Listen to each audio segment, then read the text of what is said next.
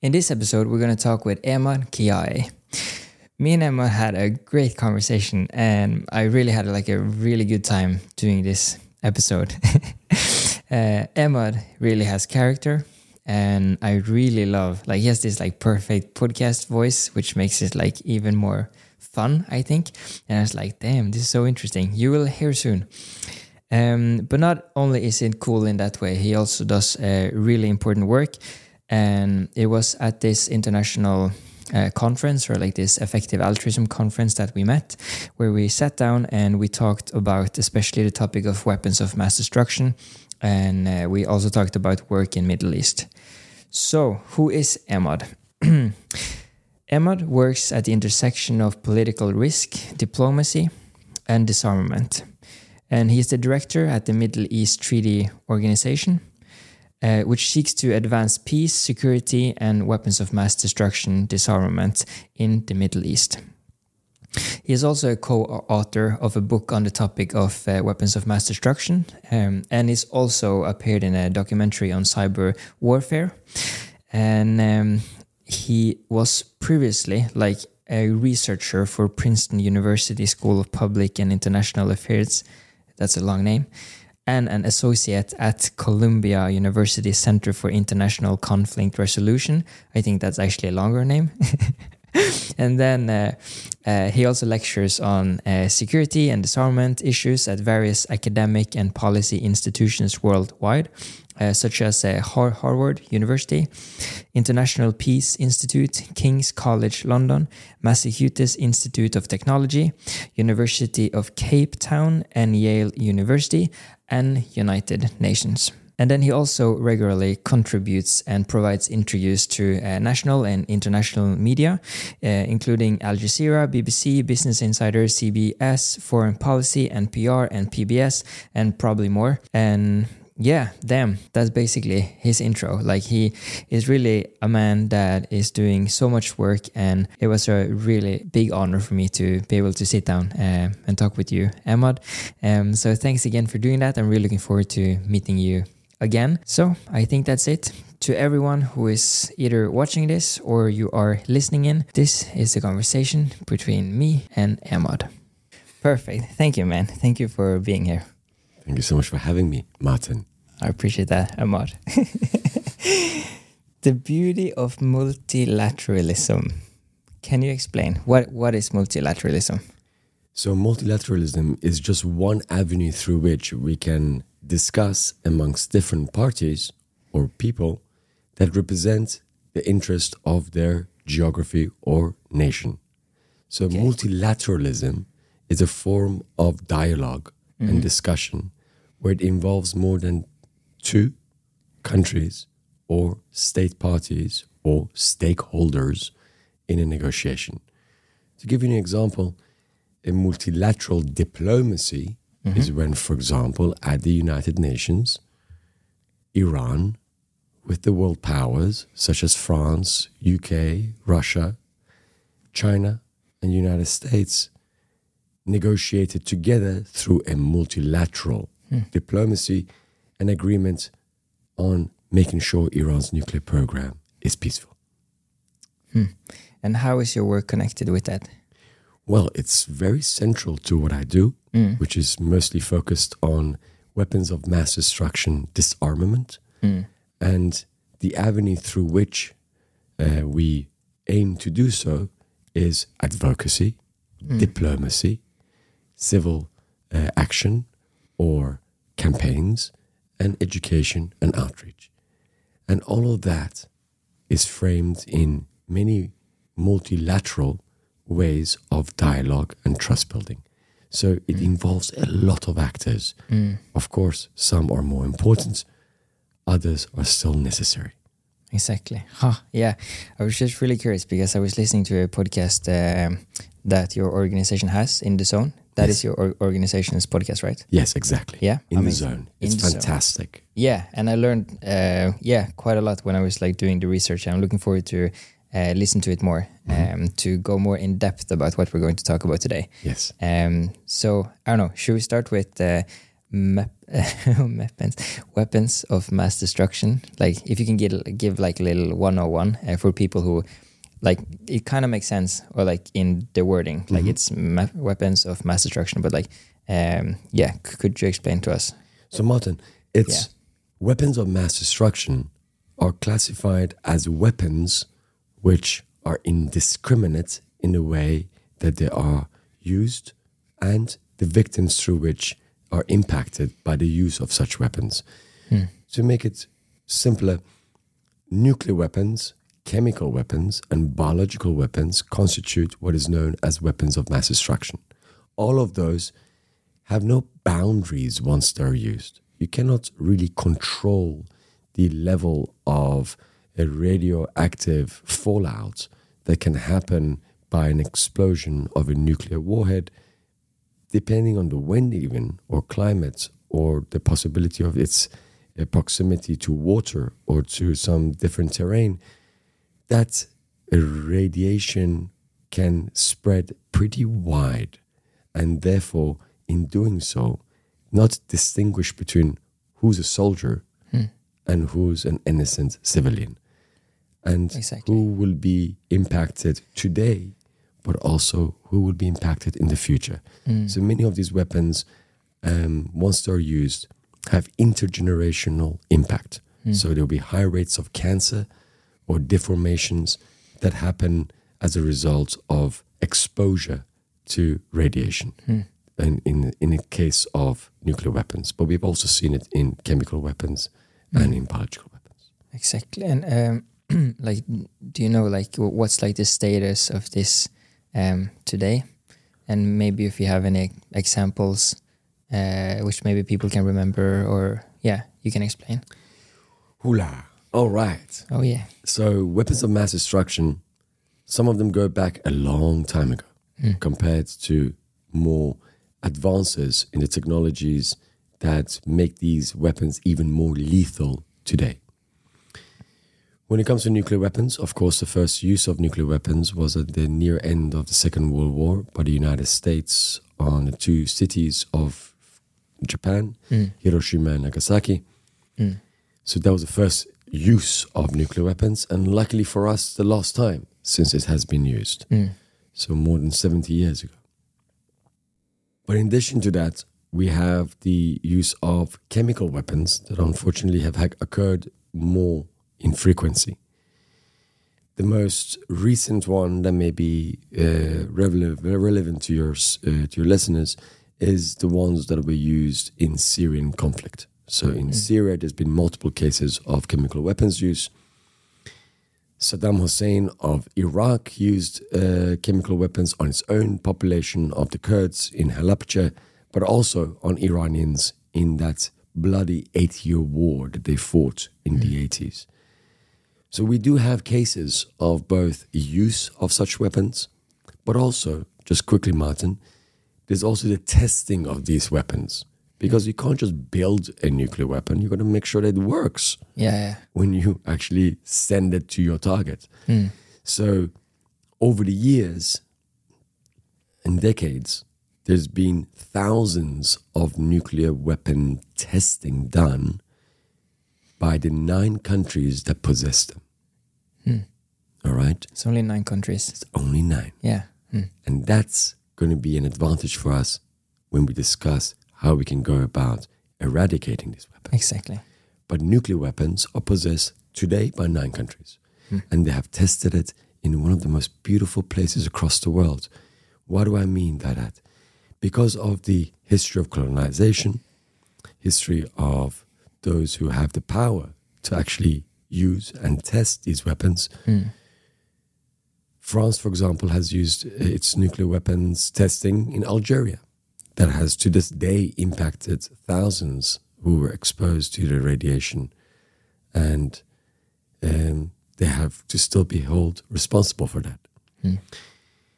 To go into united states united states has used nuclear weapons on beautiful islands in the pacific in uh, in many of its own territory in the new mexico or nevada. And the list goes on. Uh, the more where we look at, for example, the Soviet Union and later on Russia, they've used enormous amounts of their nuclear weapons testing in Kazakhstan. And these are important to note because it's another place where we can see the impact Yeah. of these nuclear weapons on the populations nearby, but also sadly to our environment and our ecosystems. Yeah, I can imagine. Like I think I've seen some videos where like blows stuff up in like the ocean, for example. Yes. I'm just imagining all the life. Yes. Like what happens? I guess it just like like away or there is oh, this all got very depressing for a second, but I promise you that we will hopefully have some ray of light. But thank you. the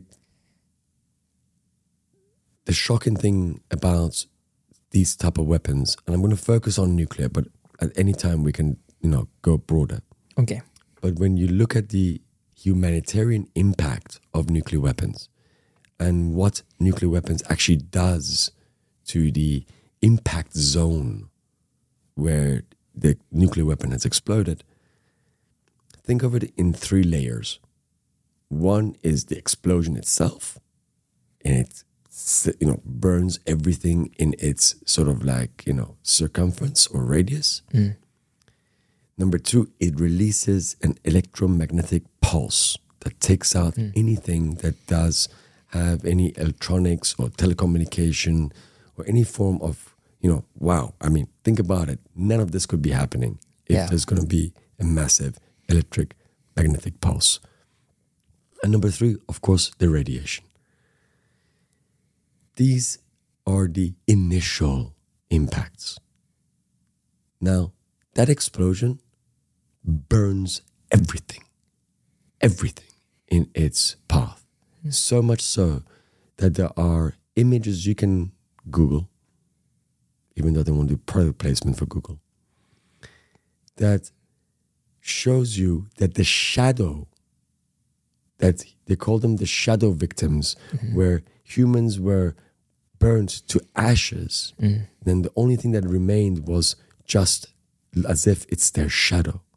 Mm. So it vaporizes matter.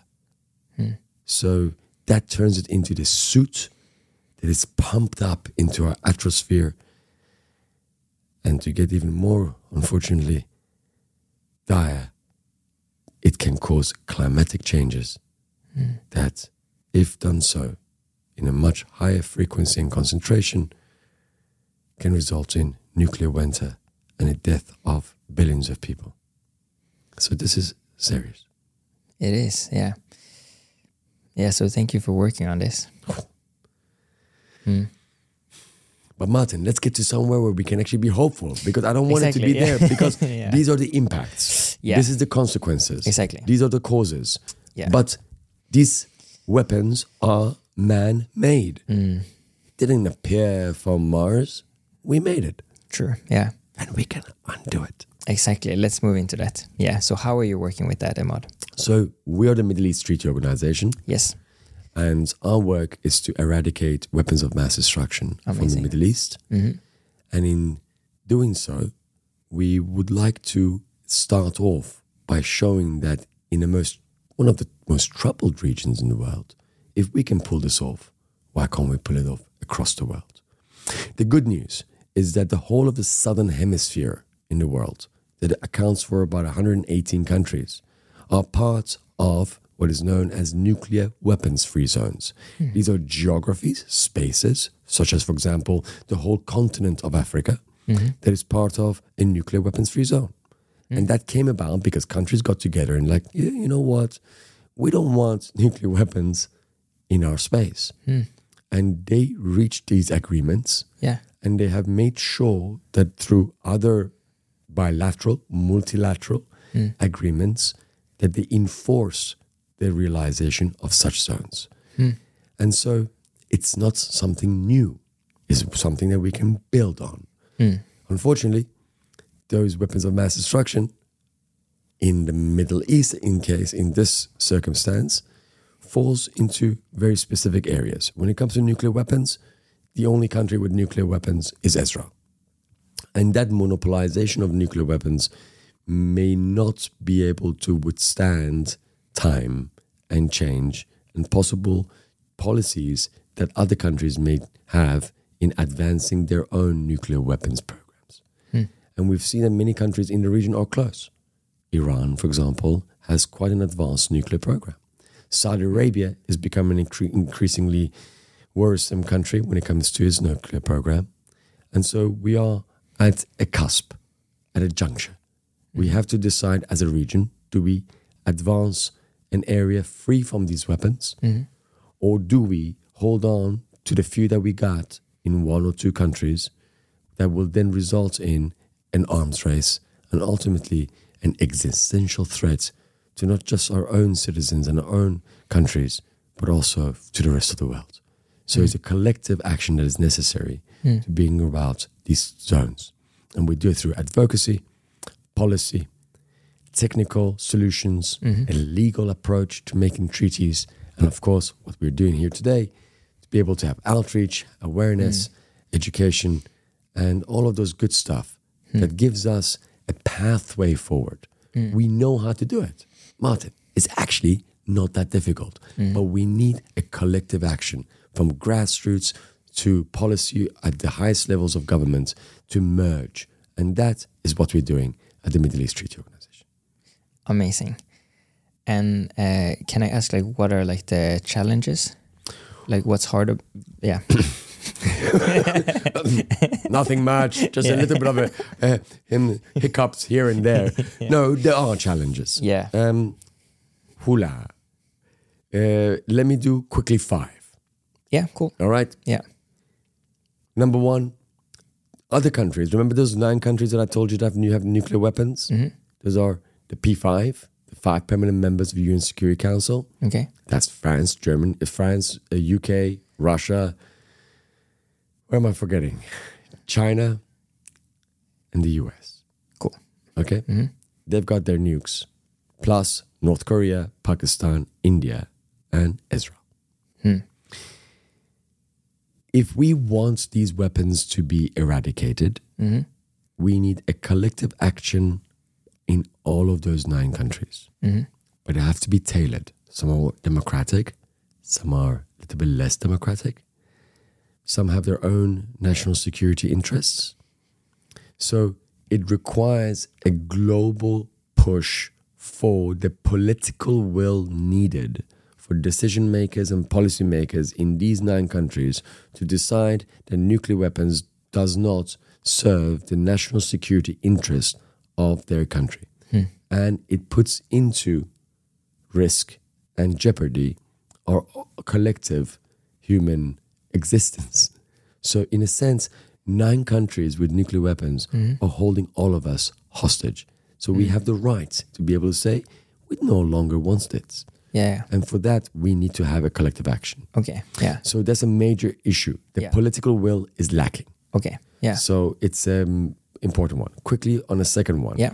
we have also geopolitical realities. What is happening between Russia and Ukraine, and by extension to NATO. These geopolitical realities makes it more difficult to call for disarmament at a time when people are asking for more securitization hmm. of our societies. Hmm. Number three is the ignorance and belief that actually nuclear weapons provide us security, and this hmm. has to be dismantled in its irrationality. That this mutually assured destruction has never actually worked. Deterrence doesn't work in, it actually puts us in further risk.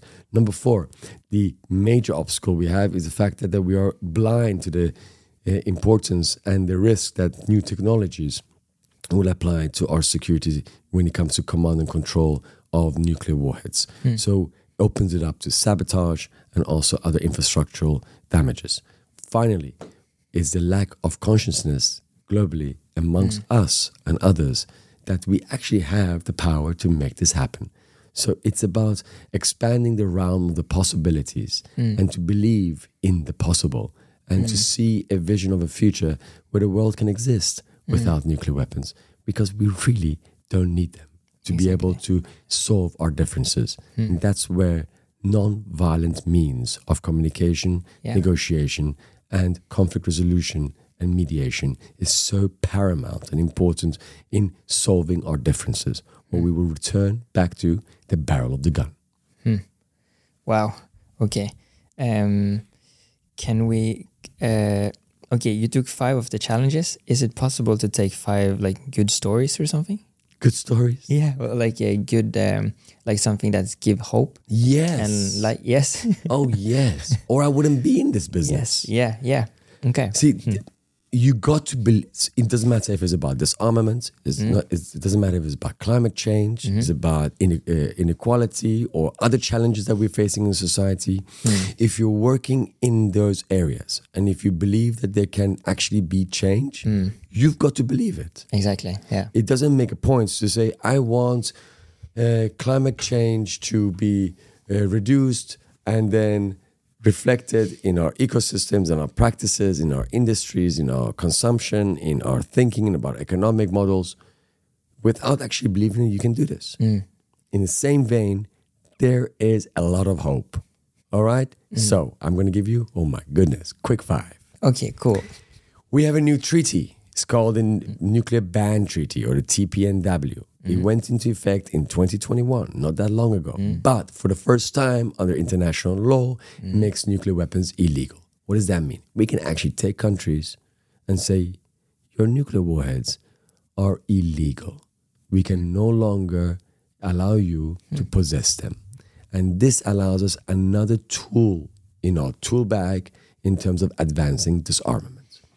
Number two, as I mentioned, half the world, hello, Southern Hemisphere, is all nuclear weapons free. Mm. So it's only nine countries. Yeah. We are 196, seven countries, however you want to call it. Mm. So there's not that many actually. Yeah. Yeah.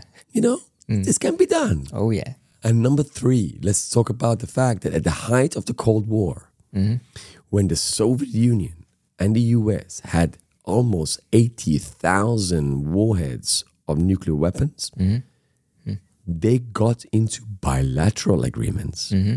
that was advanced through civil society action and the urgency of what a nuclear war could look like. Mm-hmm. And that led to these two adversaries I'm talking about the Soviet Union and the United States mm-hmm. in the 80s, 70s, and 60s working together to reduce their weapons stockpiles of nuclear Wow. weapons. If they could do it then, and I know it doesn't seem that easy right now between what's mm. happening with Russia mm. and Ukraine and NATO by extension, mm. but those communications are necessary to bring us back from the brink of extinction. We've done it in the Cold War. I don't see a reason why we can't do it now.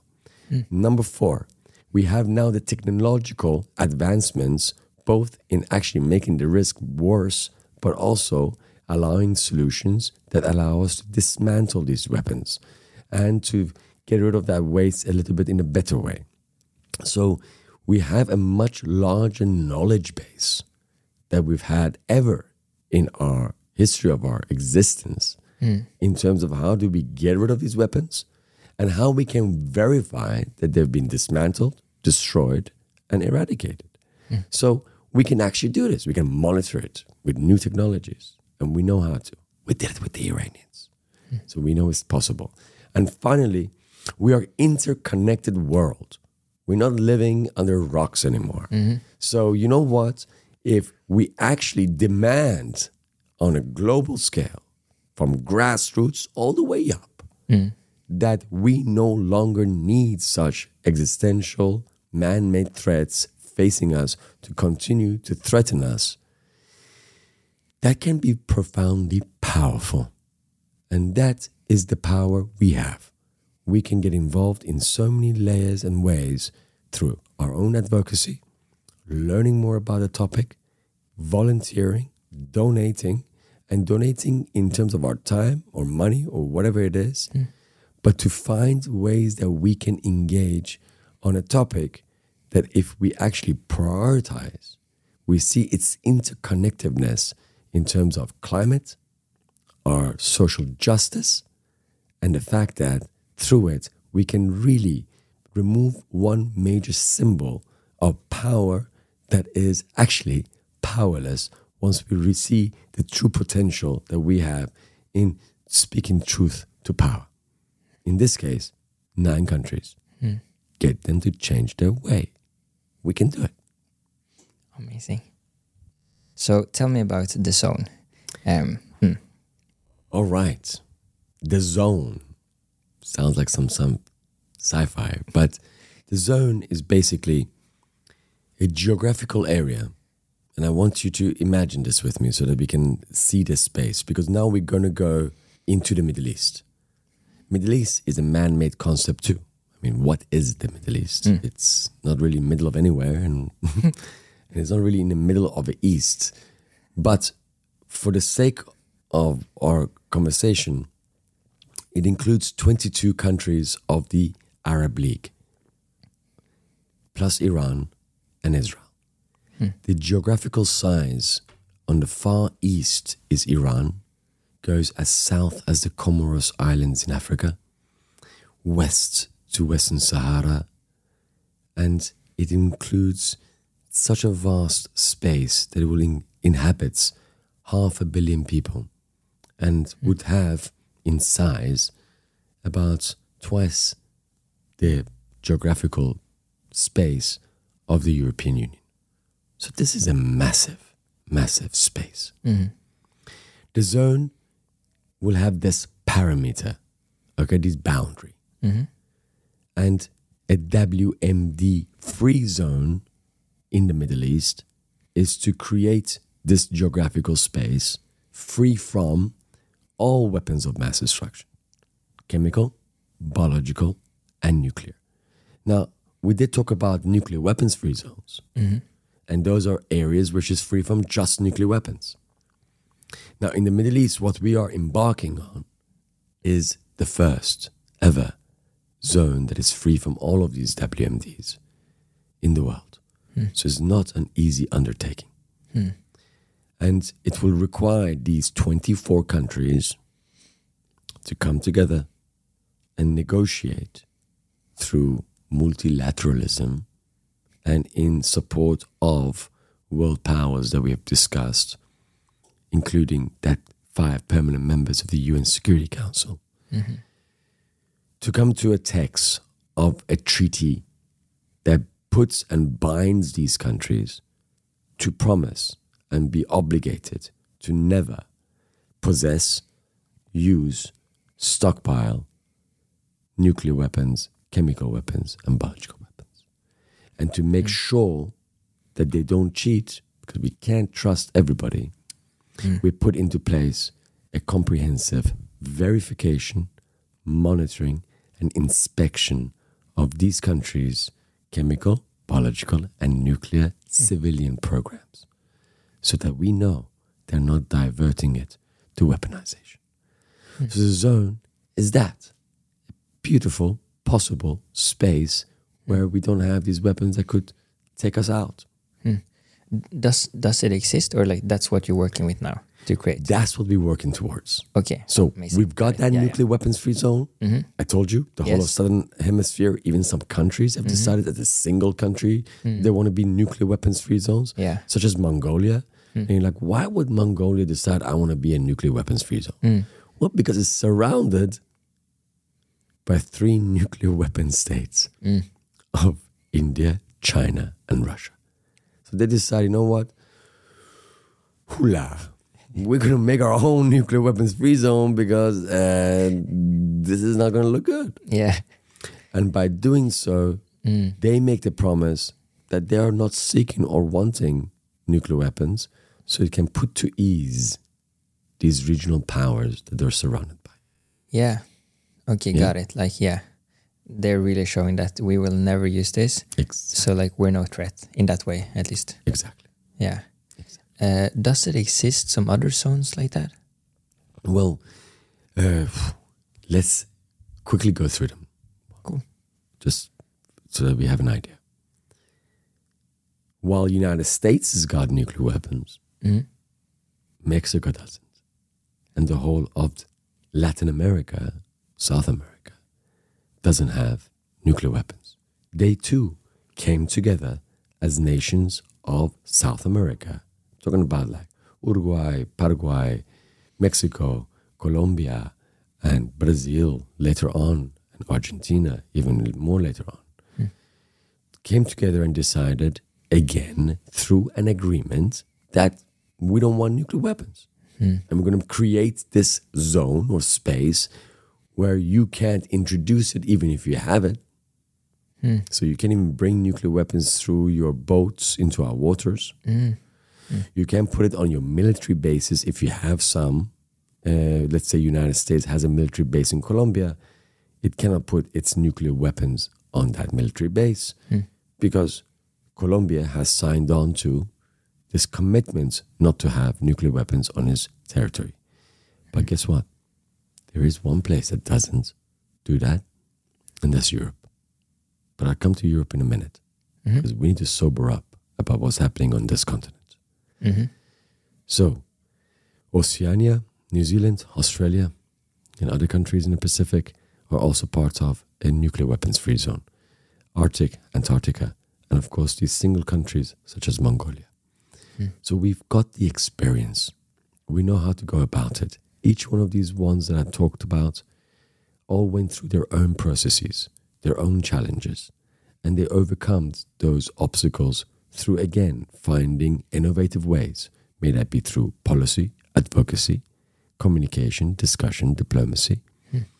or as far as making like timelines that would allow others to join first and those who are more problematic to join a little bit later.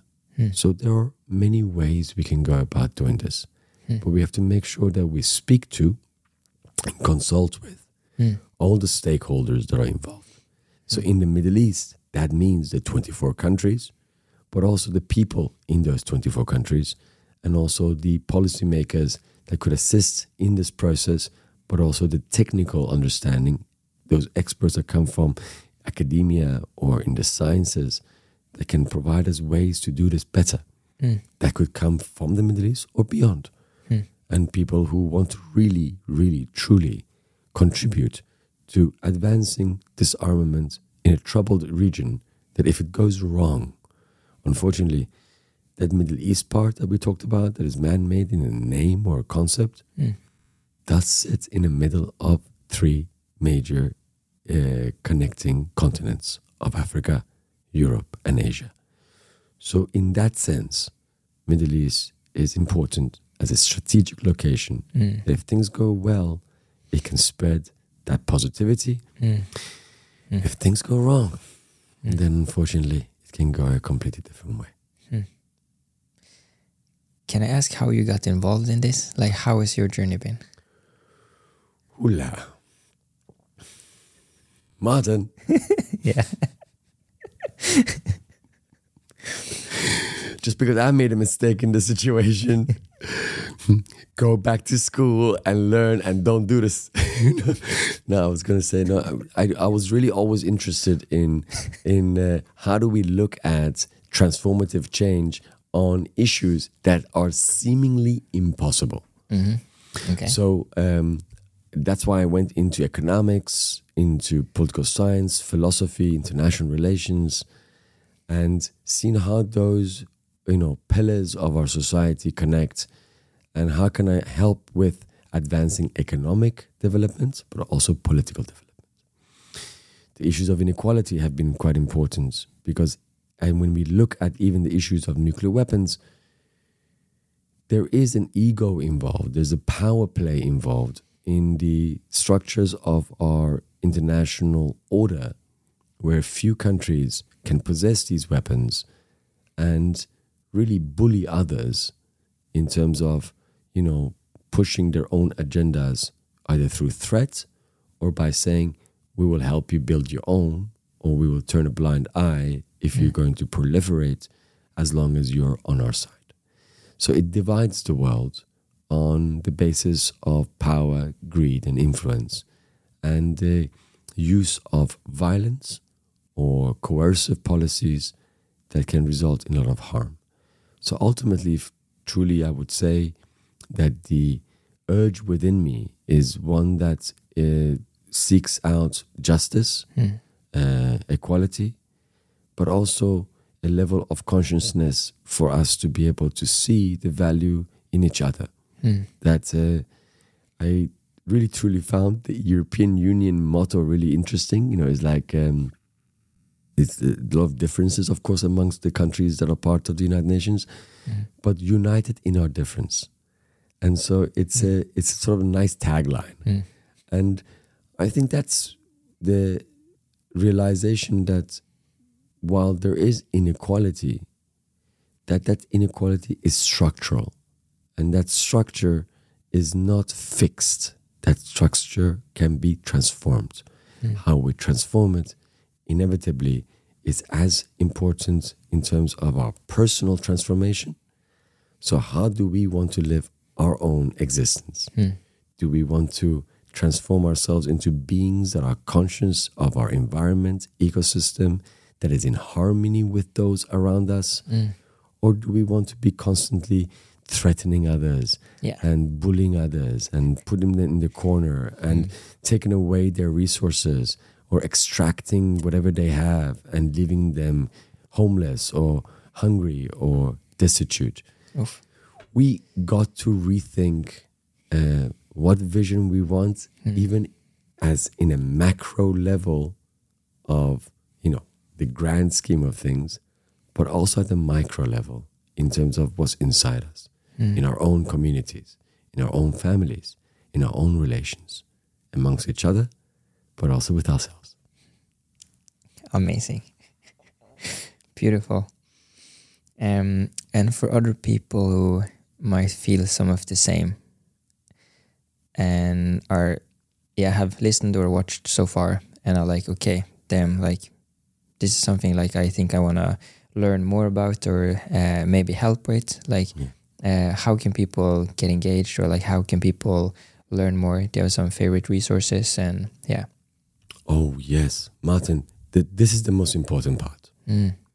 um, if uh, anyone is interested in looking at these issues of existential threats facing up species, and one of them is weapons of mass destruction.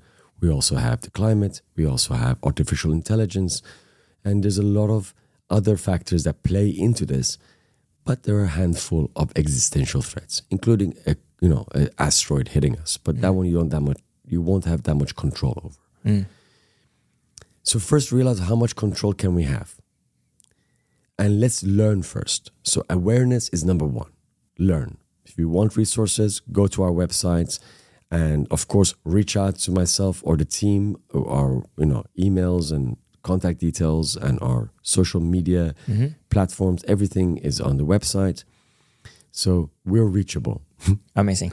Uh, and number two, it doesn't have to be about us. Uh, there are amazing organizations out there who are really working on this. So um, we can also be a gateway in helping you identify other places and other people who are working on this. Because it is a collective effort. We have amazing partners who are doing incredible work advancing disarmament and security, human security and state security, but also like just thinking more holistically about these issues. And finally, volunteer. Come and sit in one of our webinars, take one of our education courses or workshops.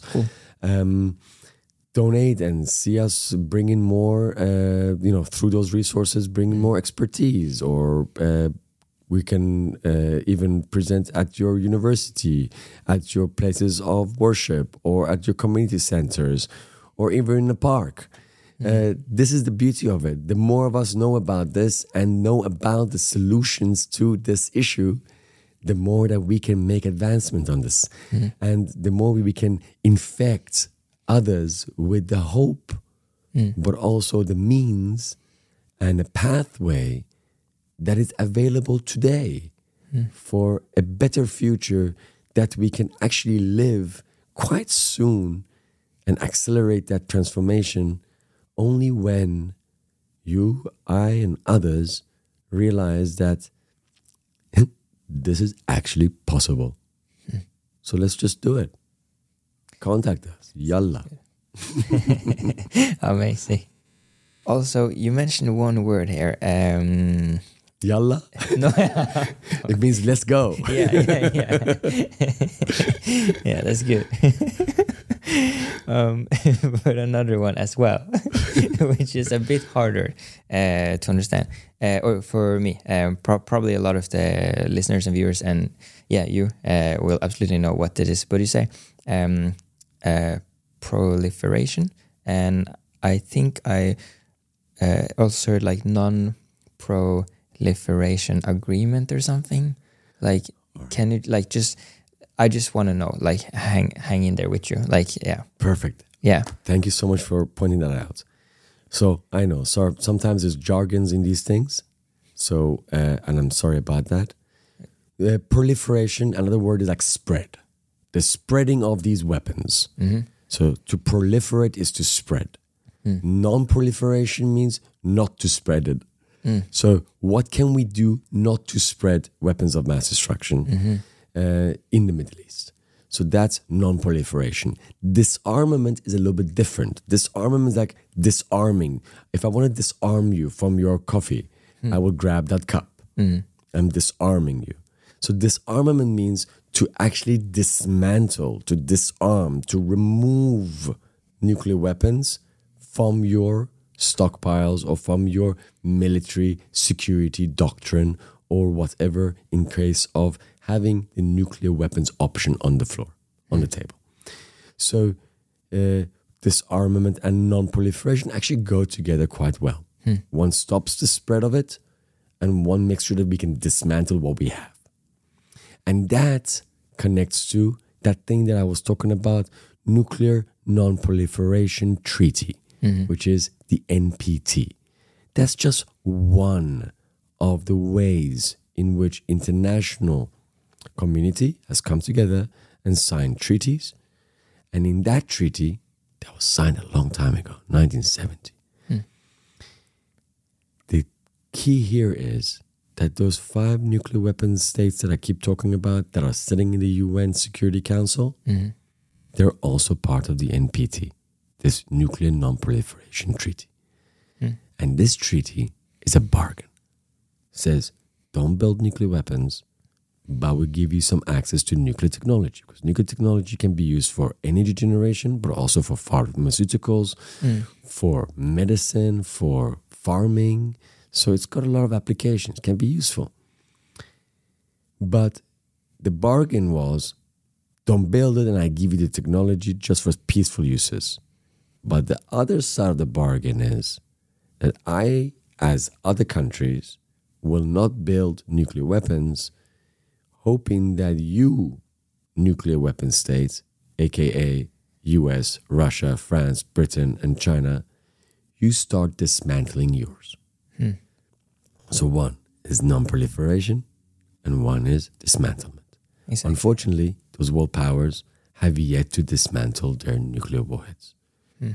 And that is where, again, requires a collective but targeted, tailored approach to how do we go about convincing these nine governments on the merits to having their nuclear weapons dismantled. Okay, thanks. Then I understand. All right. Um, what's next for you? Well, once we have our nuclear weapons free zone and WMD free zone in the Middle East, then we're going to go even more global. We're going to connect this to these other places that I'm talking talked about. We are part of a global push for disarmament and non-proliferation. And we are seeing our better ways for us to connect with partners, to spread the news about the possibilities. And personally, for me, I'm uh, interested in looking at the uh, new rounds of risks that are coming and on the horizon, such as killer robots, which are you know autonomous um, vehicles that unfortunately are now introduced into the military scene, and of course artificial intelligence and how that can play a part in causing havoc in maybe you know launching or accessing these unfortunate control systems that could then result in a nuclear war. And um, once I'm done with that, I would like to retire. Cool. and be in a world where it's prosperous, it's Mm. equitable, is one that sees value Mm. and puts, as my dear friend and one of the directors of METO always says, that if our societies value not money but human life as the most important of how we measure uh, our societies, then um, we will put human life and our environmental ecosystems that include our other sentient beings in an approach that will then require us not to resolve our differences through violent means. That there are by far better ways for you and I, or two countries, or two communities to solve their problems than to kill each other. And worse than that, to threaten not just each other, but the rest of humanity. So, Martin, there's a, still a lot of hope Mm. because it is such a beautiful world. There's so much good. And ultimately, if we are more aware of it, not only are we not alone, but there is a lot of us that want the same thing Mm. A world that is kinder, more conscious, and more open to the abundance of opportunities to make it better. And in that, we all have a part. Just do your best, but find a thing that has meaning, not just for you, but for something that is way above you. And I will continue to do my part, Mm. and I hope that you and others will join us in supporting us and accelerating this transformation that we can achieve, hopefully, in a much more quicker, faster, and effective way. So, thank you, Martin, for your time and giving me this platform to be able to speak about these issues. Thank you so much for taking the time. And what a beautiful ending. So, Thank you. Thank you, Matt. Thank you. Again, Emad. I really appreciate the conversation, and thanks to everybody who is watching um, or listening. And if you have any feedback, please leave them in the comments. If you have any suggestions for future podcasts or um, topics or guests and so on, please let me know. And yeah, I hope you learned something new today. I learned a lot from uh, being with Emad. Um, not only the work that you do, Emad, um, but also just the way you uh, go through this world as a human being. I found uh, amazing. Um, I really appreciate that that time. so um, yeah, I think that's it. Hope every everybody will have an amazing rest of your day. Good morning, good day, good afternoon, good night, and uh, hope to see you in the next episode. Okay, bye bye.